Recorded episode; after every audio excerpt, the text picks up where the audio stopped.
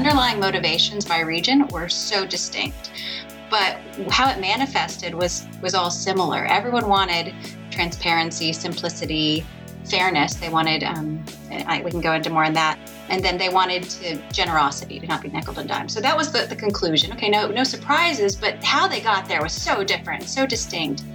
Welcome to the Proven Principles Podcast, the show that deconstructs the inner workings of the hospitality industry, breaking down the tools, tips, and tricks that the world's best run hotels use every day. Here's your host, Adam Knight. My guest today is Kristi Gole. She's the Vice President and Head of Product at Global Hotel Alliance, the world's largest alliance of independent luxury hotel brands. If you've ever wondered what goes on behind the scenes to develop a hotel loyalty program, then this episode is for you. Global Hotel Alliance recently went through a rebranding and repositioning to change their program and meet customers where they're at today in terms of their expectations of a loyalty program. What they found is that even though some may like and appreciate the lofty rewards, redemption on some of their most exclusive experiences wasn't what they had hoped. So, making the program more simple and attainable has driven higher usage and better satisfaction from guests and hotels. Whether you're a GHA hotel, part of one of the big loyalty programs, or have none at all, this conversation is a masterclass on talking to your customers to find out what they want and figuring out how to deliver on those expectations. And that can help in all sorts of situations. So let's get to it. This is episode 89 of the Proven Principles podcast. Kristi Gole on transforming hotel loyalty. Enjoy. Hi, Kristi. It's great to have you on the show. Thanks for being here. Thanks so much for having me. It's a pleasure. You bet. Why don't you give everyone a, a kind of a, a, run through of your background and, and what's going on at Global Hotel Alliance? Yeah, well, I mean, I'll start off with um. So I've been with Global Hotel Alliance um, 12 years now, and uh, my current role is called head of product. Um, responsible for value proposition of the program, making sure that um, our loyalty program, which is our core product, um, is meeting the needs of our business and of our shareholders and stakeholders, our brands, and um, of our end customers who are in the loyalty program. So um, I started off, you know, joined the program um, when it was a startup. Essentially, we were a startup. The company was founded in 2004, and I came in in 2009 when we decided there was a B2C proposition there to connect all these hotel brands. Mm. Um, I had a background prior to that doing marketing and um, and a little bit of loyalty at Neiman Marcus and retail, and um, came in and helped a very small team launch this program. Um, that's a loyalty program that connects all these hotels globally, and um, and it's it's grown quite a bit. So I've been able to kind of um, be a part of that in different iterations over the last decade. And um, most recently, we did a transformation. We changed everything up, made it a lot more uh, generous program, a lot more current and meeting the needs of different uh, customer expectations and um, uh, the different needs of our brands as well, all during a pandemic. So it happened. We were very happy that it went live finally and um, really excited to be a part of that. Um, Global Hotel Alliance is based in Dubai. I'm here in Dallas. Um, we used to have a, a lot more presence here in Dallas as well. But little by little, we've shipped them all off to Dubai or they moved on their own. And so um, I'm one of the last man standing in this location. but um, but yeah, we have. I mean, our program has grown to we're now at soon to be come June when um, NH Hotels is joining us. We'll have 20 million members. We'll have 800 hotels in 100 countries and uh, 40 wow. brands. Um, and we have a, a, small, lean, nimble team over in Dubai trying to meet the needs of all of our our many demanding um, shareholders. Yeah, I'll bet. And uh, not to just dive like headfirst into the show uh, without leading into anything, but can you talk a little bit about the refresh, the the not a rebrand? Well, did you say rebrand? More of a refresh and sort Everything. of repackaging of the program. Um, and like, what was the impetus for that? And what are the core changes to the program, if you can talk about it?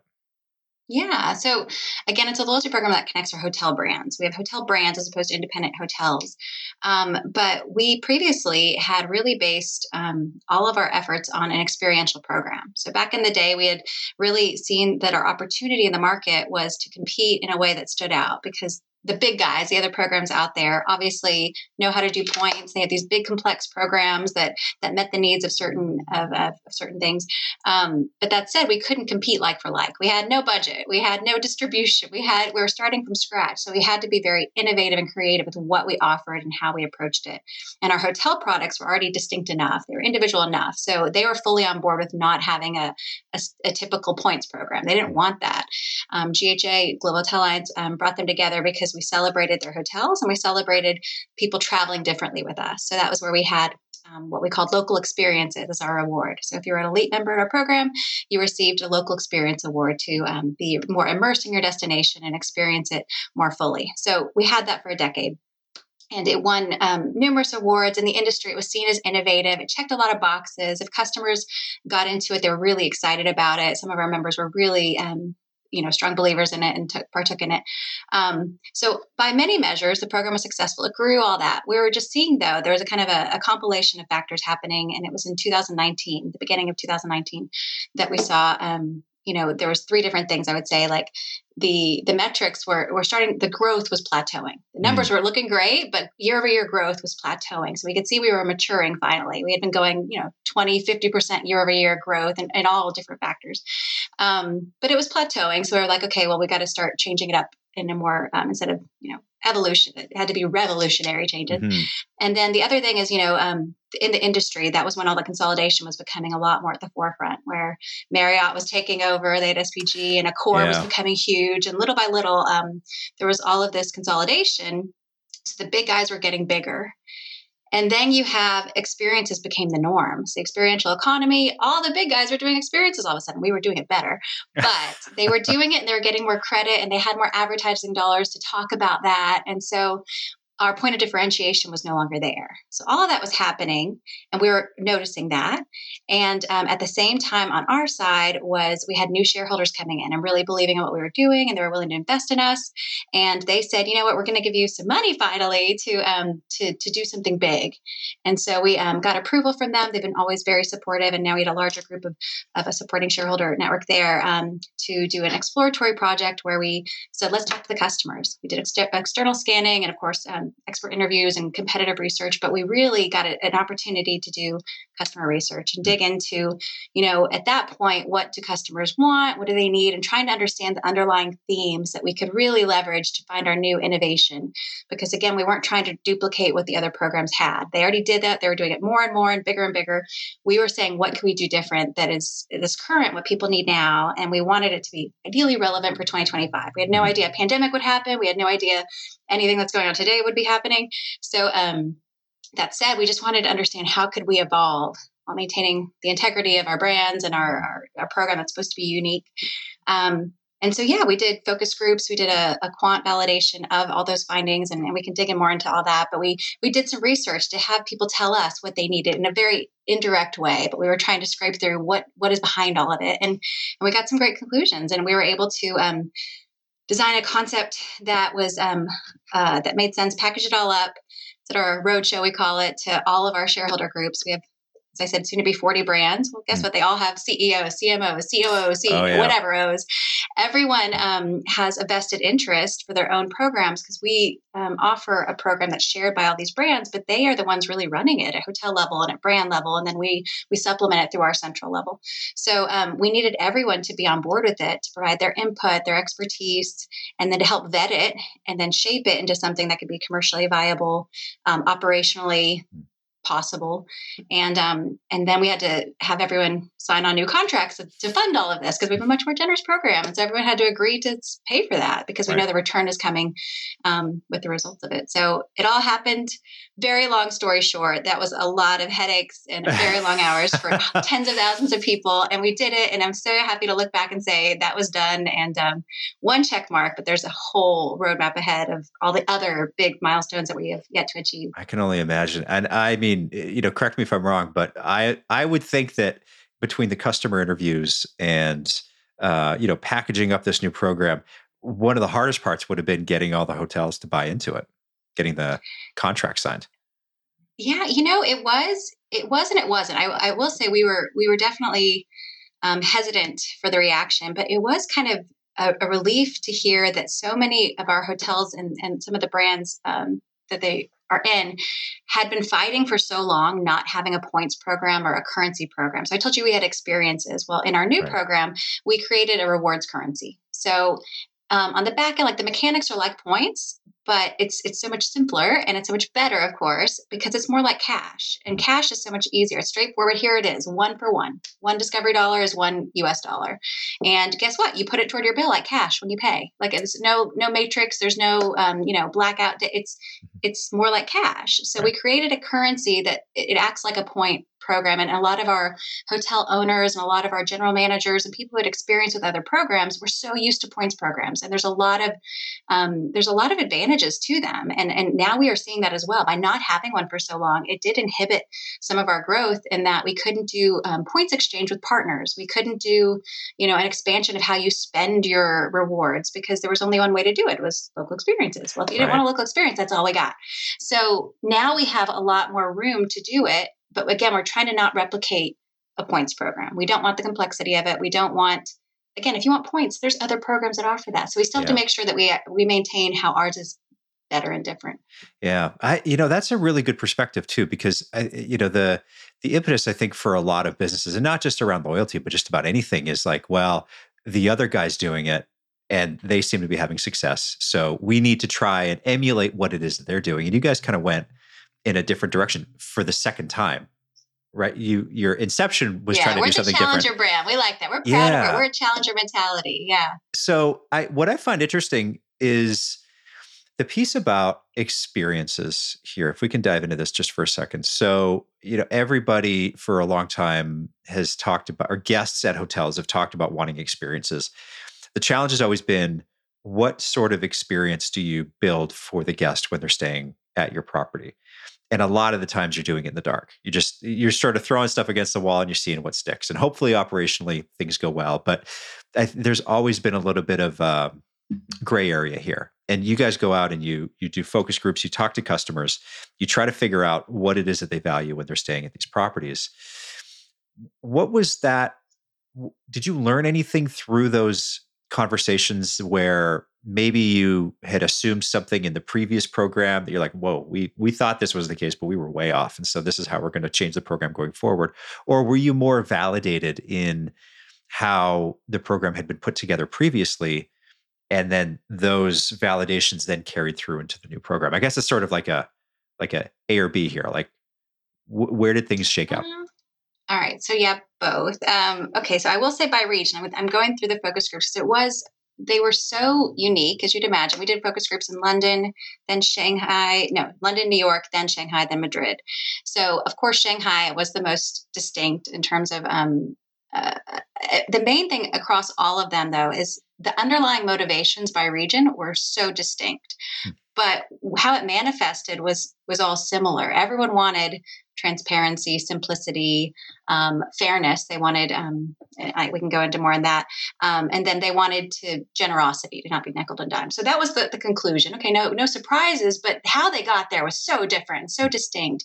So when you when you focus in on experiences alone, you know, there are certain regions, especially Shanghai, they loved experiences. They wanted to role play. They wanted all this stuff. They wanted this whole um, immersive, different reality, and they loved how an experience helped you get there. Whereas in the U.S. and New York, we're straightforward. You know, give me cash, give me cash back. Um, don't make it hard. Experience, no. Let me choose my own experience. So it was a very different um, appreciation and um, and way you could apply experiences. So if, if I step back to when we created experiences 10 years or 12 years ago in the program, we had over 2,500 available where you could just go pick from a catalog of it. But with, within your hotel, you're going to stay somewhere. The experience is probably not why you got there, but it's you're going to be staying at this hotel, let's say in Berlin, and here are the experiences that that hotel is curated for. We have five star hotels; they have a wonderful respect and, and, presence in their locale, and and they help arrange these and, and curate these experiences, activities. Mm-hmm. So the thing is, originally we thought, and people had told us anecdotally, the customer research we did back then, um, that they wanted these really wild, you know, full day excursions, take me to do something really unique, da da da. And the reality played out that their itineraries never accommodated for that, and they never had the time or the energy, or maybe it was intimidating, or you had to do it three weeks in advance notice booking because of of all the orchestration of it. The reality is they just wanted a, a nice dinner at the hotel. Something Oh, as simple as that was the experience that our members truly wanted in reality. In their heads and in their in their words, they wanted something a lot more immersive, of, you know, behind the scenes, early access to a Broadway show, da, da. They never partook in it. That was one of our least redeemed categories was adventure or, you know, exclusive access to all this. What they really wanted was a nice dinner in the hotel or a nice bottle of wine to accompany the dinner they were going to do anyway, or they wanted kind of just um, experiential aspects within our hotel properties, Hmm. which was great for us, a great win for us. It was bad from the whole being unique piece, but it was really great from our hotels have all these, you know, Michelin star restaurants, all these outlets. We have we have the restaurants, we have spa, we have golf, we have all kinds of beach clubs, we have all kinds of ancillary uh, outlets and businesses at our hotels. So if our hotels want, or if our customers want that, great. How do we make that part of the program? Mhm. So what we did with this reward currency is we still didn't want to lose who who we care about, who we are, the experiential aspect. Because our brands and hotels still love that. Just our customers didn't love it enough, and it was limited because it was so special. It was limited to our elite members. Only the top four percent of stayers were eligible for this anyway. Hmm. So ninety six percent of people didn't have this ability to touch an experience or to experience it. Um, and we couldn't afford to give it to everyone because they're $300 a pop or whatever it was. Mhm. So that said, when we created this reward currency, we said, you know what? Because we want something simple and we want something fair given to everyone, um, the inclusivity of it, we'll develop a currency where as you stay, you're earning money back.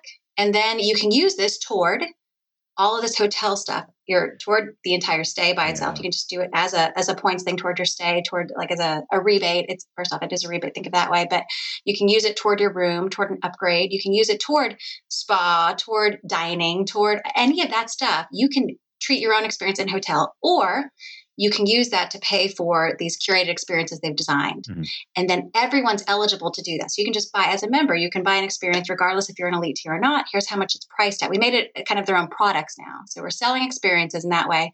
It's limited to members, but you can use your rewards dollars toward that. Yeah. So now we've opened up experiences to everyone and we're letting our members choose what experience they want. If you want something adventurous, cool, we've got that. If you want a nice bottle of wine at your business dinner, it's not going to be paid in your per diem, cool, we'll, we'll take care of that. So we kind of made it to where it's more personal and they choose their own experience. And then in our marketing is where we're trying to say it's not really supposed to be used toward your room. You can 100% put it toward your bill, but make sure you indulged on that stay, you know, and then tying it to the whole pandemic of people wanting to relish the moment and indulge. We want them to, and we want to know that they're going to get more money back for it, and then mm-hmm. they can use this toward those indulgences. And we're trying to, in the marketing, package it a little bit more experiential. I think that's interesting. So you, you almost got rid of the gatekeepers, as it were, right? Opened it like up to everybody else. Yeah.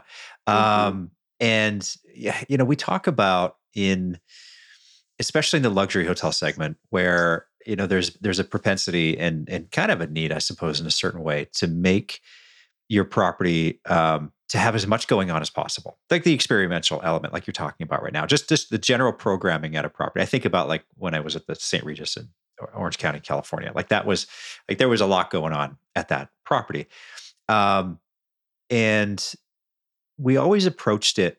Anything new that we would put out, or any sort of the internal messaging around like why something may not be getting any traction, a new a new um, program or a new thing that we were putting in place, and it and the lens that we looked at a lot of this stuff through was for people to have giving people the opportunity to do something. You have like you could build out this really great fitness room and great fitness program. You were giving people within the property the opportunity to be healthy while they were hmm. there, but they didn't have to be healthy while they were there. But if they wanted to be, they could go do those things.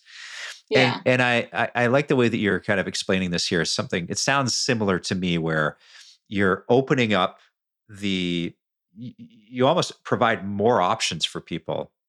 I was just thinking it's options, right? Yeah. You're letting them pick. You're not forcing. We forced experiences uh, experiences as, as the option for them before, and now we're saying it, you're, it's not forced on you. If Yeah. you if you want it, by the way, and we still have some very. Um, there were some customers who seemed really upset that we changed. We didn't change. It's still there. You 100% can do this, and it's if anything, we've made it easier and we've expanded. It doesn't have to just be that. You can also just do all these other things. So we're trying to just make sure they understand that, and that's a, an education piece for us. But it's also saying for the other 96% of our stayers, hey, we have something for you now. Isn't this cool? Yeah. And by the way, you don't have to wait till, you know, stay 30 nights to have eligibility for this. And now you can just spend it, or you don't have to. You can spend $10 here and there. And Yeah.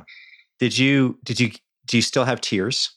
in the program? We do. Okay. So you could still Yes, sort of okay. earn more, right, as you as you go up.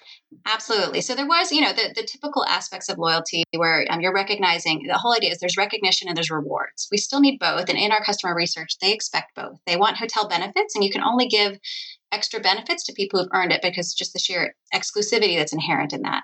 So we needed tiers, but we did see the opportunity to have more tiers. And it's not, again, if you say more, I, I, we tried to minimize how complex it was. We wanted it simple and straightforward. But essentially, we saw there was a big gap. Most of our people weren't, most of our members weren't staying 10 nights. Okay. And for, if you're a business traveler, 10 nights is not hard to achieve, but loyalty has historically always been about the business traveler. And more and more, we have leisure travelers. And we didn't even know that the pandemic would hit and everyone's a leisure traveler now. um, hopefully, not for too long. But Yeah. um, but that said, leisure, it's hard to hit 10 nights. So the idea is if someone is spending a lot of money Maldives, they're spending 10,000 a night and we weren't giving them to the next tier. So the next time they stay with us, they were treated like everyone else who hasn't spent 10,000 a night. Um, and so there was different elements of making sure that we were recognizing other measures. We used to just be based on nights, which was simple, but it wasn't equitable. And people said they wanted fairness, it was if I spend a lot of money with you, recognize that. Mhm. Cool. Now we have spend across our hotel, not just um, based on your room rate, but also if you spend a thousand dollars in the restaurant, cool, that's part of this.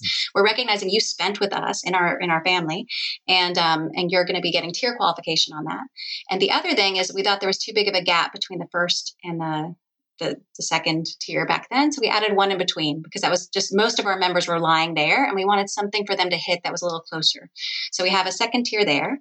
We also made sure that our tier names didn't change too much so that from a, you know, we had already at that point, you know, over 11 million members who had something. Maybe they knew our two names, maybe not. Our hotels, we had tens of thousands of, of staff that already was trained one way. We didn't want to change it for the sake of it. But we also were noticing that the other big guy programs had a very similar tier structure. So we wanted to make sure customers who were trained out there as well that all of them had this tier structure in mind. So they don't have to know that ours go, you know, silver, gold, platinum, titanium. They don't have to to really know that we have that. As long as they know Marriott's is very similar. Mhm. Cool. So if I'm titanium, this is where I am, or if this is where platinum, Yeah. this is where I am. Um, so we liked that, so that we, we were trying to minimize the amount of education to our own staff, but also to customers because they're not paying attention. We're just another loyalty program potentially. So we want them to pay attention to what's important to us, which is that discovery dollar reward component, because that has the most potential. That's the most interesting probably to them. Um, and then for those of them that are staying enough to hit another tier, and we're there are marketing going to make sure they know that and know what's why they would want to be at those tiers. There are increased benefits, and our hotels know that um, that they're meant to deliver on those, and those are valued a lot, especially room upgrade. That's one of the that was the number one thing that our customers wanted more than a cashback or points or anything. They wanted a room upgrade, especially at our hotels. They're really nice um, rooms. So to get an upgrade is a very high value, and so we were trying to figure out okay, how do we make sure that our hotels can deliver upon that because that's such an expectation and then that's based on your tiers of how you get there Yeah. Um, I, I'm curious to get your thoughts on the um, the choice out there for loyalty from from a hotel uh, management company or an owner's perspective right now. I mean, they've got if you're building a new hotel, uh, you've got a, few options, right? You could build your own brand. You could you could franchise with you know uh, one of the big guys. You could go with a, a more independent brand, and there's going to be a lot of reasons why somebody makes the decision that they do. Does the anecdotally speaking, and from my own experience, you know, I, I know that at the time that Starwood SPG program was a really big driver for uh, not just getting new hotels signed up, but for the hotels to win a lot of business too. So if you kind of think like down the chain, once the yeah distribution, once the hotels open, uh, winning group contracts and and catering contracts and some of these larger business travel contracts, a lot of it was predicated on the uh, the points that you may be able to get awarded uh, as a meeting planner or somebody who's booking business travel. So that would be part of the thought process as you're thinking down the chain. What am I going to do with this new hotel? As you've sort of come through this new evolution with with GHA, ha- do you guys have any any stats or thinking on uh, how you would present the value of GHA to somebody who's trying to make a decision on what am I going to do with this new building? And maybe help make the decision to not go with one of the bigger guys, but to kind of get looped in with with your program and then maybe see the benefits that they would think that they would get from the bigger program? It's a very convoluted question. I hope. No, no, I, I hope it makes totally sense. You're saying yeah. like, um, what would we say to an asset manager or a REIT owner? Um, yeah. So, all right. So I would say, in summary, first off, GHA offers more than anything um, for our brands and hotels to maintain their individuality but have a global loyalty program at a very low cost. So that's our, our offering. Now, the big guys, I, I keep bucking of the big guys, they have a, a, much, they're huge and they have the distribution. Yeah, they also have very high fees. So you pay for that distribution, you pay for additional marketing fees, you pay it on total revenue too, not just loyalty revenue. And, um, and you're paying a lot and then depending on it, it, absolutely depends on your hotel and your business and, and where you are your location and what type of your what your business mix is. So if you want these large groups and they are attracted to an SPG all right well not anymore but bonvoy okay. That again we're not we're not able to, compete like for like in that way but for for obviously for our soon to be 800 hotels we have a proposition where we're a very low cost provider and we give them the global reach the global um, we have the loyalty platform management and all of the stuff that comes with that that are um, most of our brands which are all privately owned almost all of them um, it's very expensive to run your own loyalty program. So a lot of them we're competing with them having their own loyalty program yeah. as opposed to the big guys. Now if you're saying do you want to be um, joining any of the larger programs? Then it becomes a valuation of okay the cost versus what do i project of increased occupancy? What is the um, you know the cross brand we call it cross brand potential if we have customers in certain markets that are especially in the us we have millions of customers sitting in the US and we don't have enough hotels to accommodate them. So any US player who comes in, we have this wonderful database that we can tell them come stay at our hotels now and that's going to be a great cross brand potential with zero extra cost for them. Mm. And for for other um, locations and especially key international hubs used to be with cities that you know in london and singapore and um, sydney we have a lot of cross brand potential where you have a customer database that we can easily send to their hotels and we do and um, and that's at a very low cost to them yeah. and and there's some other you know secondary or other locations that maybe we can't drive as much traffic to them Mhm. but we're providing a loyalty program at a very low cost so there's a couple different aspects to that um, and in terms of how would someone decide it would be just an roi Sure. estimate calculation Yeah. and um, now to your other point though of having like a b2b program in terms of rewarding you know the meeting planners and travel agents and bookers we right now just have a b2c program. And that's because our brands and hotels have their own separate b2b programs. And I'm, I'm bucketing it in b2b i'm putting it all together. But the idea is it's its own beast. And we have very much it's on the roadmap. We want to offer something. Right now um, we're leveraging our existing b2c loyalty program gha discovery to reward people. And the brands have their own ways of doing that. But it is so complex because these they all have different systems. A lot of them are on Excel sheets. And so we're a, a technology company. We have everything. Our database is very um, sophisticated. And so to tap into that, we, we have to first understand it and then scope it out and figure out it's a whole exploratory we have to do again with a very different customer set. And then the program design and stakeholder buy in, everything we just did over the last three years, we have to do again hopefully takes less less time than that. Um, but we have to do it with a total different lens and different systems, different. Um, we have to figure out what the investment is. We have to see if if uh, everyone agrees to invest in that. And um, right now, it seems sufficient enough that it wasn't the priority. The priority was get the B2C program going um, successful. We have to build it out. We have a few more phases of, of, of enhancements that are in the works right now. And um, but absolutely there's that potential there and it is a big portion of the business. It used to be for some of our brands it was half of their business before mm. kind of the business travel and corporate travel corporate leisure and all those. Um, and so that is something that we're interested in and i would say if a hotel is reliant solely on that then they'd have to figure out are we helping with that? Yeah is, is yeah. a smaller player helping with that? Yeah there's obviously yeah to your point i mean there's a lot of layers that go into the uh, the decision. Um, but it I, I do remember those conversations and having I mean, honestly, having experience with non points based programs, points based, uh, independent hotel programs, no program at all. Like it's there's yeah, I, I I remember being at the board table in conversations uh, about the benefits and the downfalls of all of those things, and uh, it, you know, I it's it's just interesting to see how things have have evolved and changed uh, over the last uh, several years.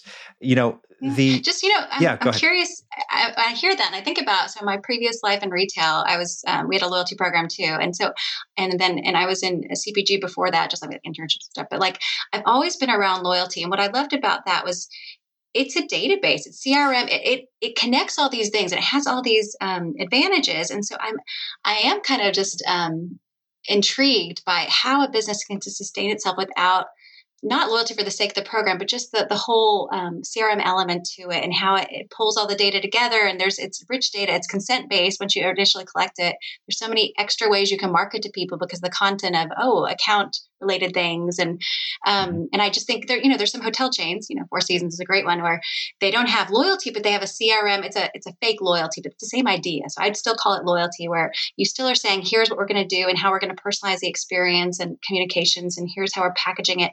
They still even though they don't call it a loyalty program it is one. Mm-hmm. um, it's a it's a service based loyalty program but there's a lot of hotels out there that don't have any of this. Yeah. I'm like, well, you're just relying on people finding your hotel, which you're spending a lot of money for for paid, and then or OTAs. You're spending a lot, and then you you probably don't have a sufficient system to capture and then to to qualify and then to, to leverage in all these different ways. And I'm like, they're going out there blindly, and and potentially that's maybe uh, obviously it works for some of them, but I'm always kind of eh, intrigued. Yeah, you uh, you're leaving money on the table in a lot of cases, or you're losing the ability to really hook guests into your your hotel company, especially if you have multiple properties. Uh, and maybe they're spread out in a geographic region. So every time they go to, say, I don't know, Northern California, and you got a group of hotels, um, the the the if it, sure, I, I completely agree with you. If you don't have something other than trading on hoping that they have a really good experience when they're there, then you know there may not be an incentive for them to stay at your property you know up the highway two hours next time they're they're in town or to create maybe a road trip stay where they stay at a bunch of your hotels when they're when they're in a region for a, a long period of time.